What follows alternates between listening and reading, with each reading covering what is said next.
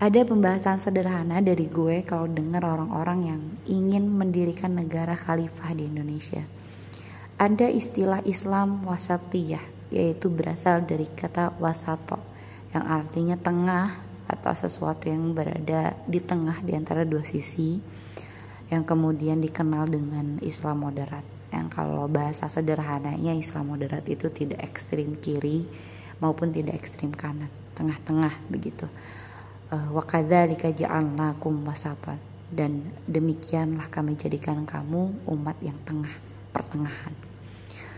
Kemudian kita lihat konteksnya bila itu dimasukkan kepada Indonesia yang majemuk ini yang heterogen yang multikultural gitu yang jadi uh, dari Sabang sampai Merauke-nya itu dipenuhi dengan beragam macam suku, ras, agama dan kepercayaan tertentu gitu. Maka uh, menanamkan nilai-nilai Islam wasatiyah, Islam yang tengah, Islam yang moderat adalah sesuatu yang betul, sesuatu yang harus, yang wajib gitu. Karena uh, kita Muslim, apalagi mayoritas, harusnya nilai-nilai wasatiyah ini dapat diimplementasikan oleh kita sebagaimana mestinya maka sistem ketatanegaraan kita yang sekarang yang telah diperjuangkan sedemikian rupa oleh para founding father kita itu udah selesai gitu. Indonesia itu udah selesai dalam bentuk negaranya.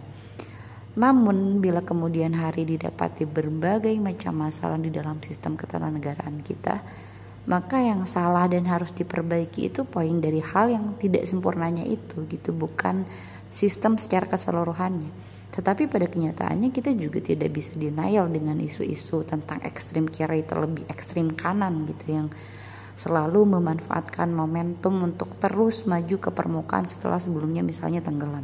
Tetapi mereka selalu uh, ya, berhasil untuk kembali lagi berisik menawarkan nilai-nilai yang bertentangan dengan Pancasila itu sendiri.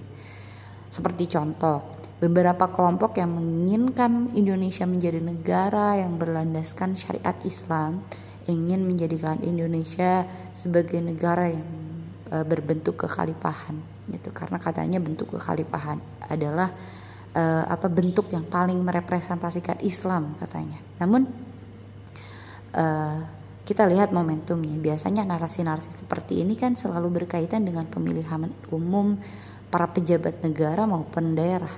Kalau sekarang-sekarang narasi ini berkembang kembali berkaitan dengan uh, keberhasilan Taliban dalam menduduki kembali negaranya gitu yaitu Afghanistan setelah lama dikuasai oleh uh, Amerika. Seperti yang kita ketahui bahwa Taliban ini kan menginginkan negaranya untuk menjadi negara Islam yang tentu saja Islam versi mereka sehingga eh, orang-orang uh, ekstrim kanan ini kemudian merasa Indonesia pun bisa gitu menyusul seperti Afghanistan menjadi negara Islam yang kemudian dihubung-hubungkan dengan uh, kekhalifahan. Tetapi yang tidak mereka ketahui adalah uh, bagaimana inspirator mereka ini yaitu Taliban itu menjalankan kepemimpinannya di Afghanistan. Sangat otoriter, sangat membatasi apalagi pada kaum perempuan, tidak segan untuk menyakiti, untuk membunuh eh, orang-orang uh, yang tidak sama pemikirannya seperti mereka. Belum lagi masalah internal kepemimpinannya yang rentan sekali dikudeta sana sini dalam uh, rangka menetapkan siapa yang akan mereka pilih untuk menjadi pemimpin.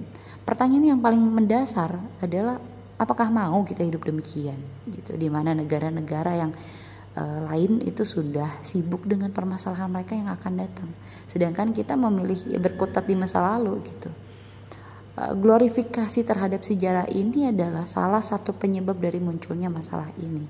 Kepercayaan bahwa kita akan mengalami kemajuan yang sama setelah kita melakukan tutorial yang sama gitu dengan para pendahulu kita.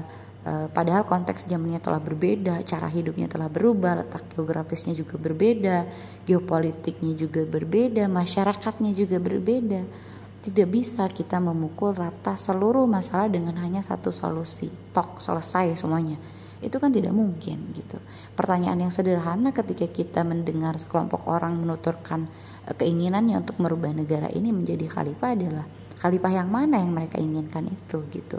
Apakah khalifah Rashidin atau Abbasiyah, Umayyah, Turki Utsmani yang sering disebut-sebut padahal kan konteksnya ketiga contoh itu bentuknya dinasti atau kerajaan gitu bukan khalifah jadi khalifah yang mana yang dimaksud mereka gitu. Kalau Khulafaur Rasyidin sendiri kan mereka itu keempat-empatnya berbeda cara pemilihannya. Bahkan tiga contoh dinasti tersebut juga terdapat banyak permasalahan dan kontroversi di dalam kepemimpinannya mereka gitu sehingga yang bisa saya simpulkan dari orang-orang ekstrim kiri yang menginginkan uh, Indonesia menjadi negara khalifah adalah ya orang-orang yang tidak cukup paham terhadap konteks agama dan bangsanya. Mereka tuh berpikir bahwa dengan merubah Indonesia menjadi kekhalifahan maka seluruh permasalahan Indonesia itu dapat diselesaikan. Padahal justru kalau kita demikian kita hanya akan terjebak pada glorifikasi masa kejayaan Islam seperti uh, kita ini tidak bisa melihat bahwa konteks zaman telah berubah.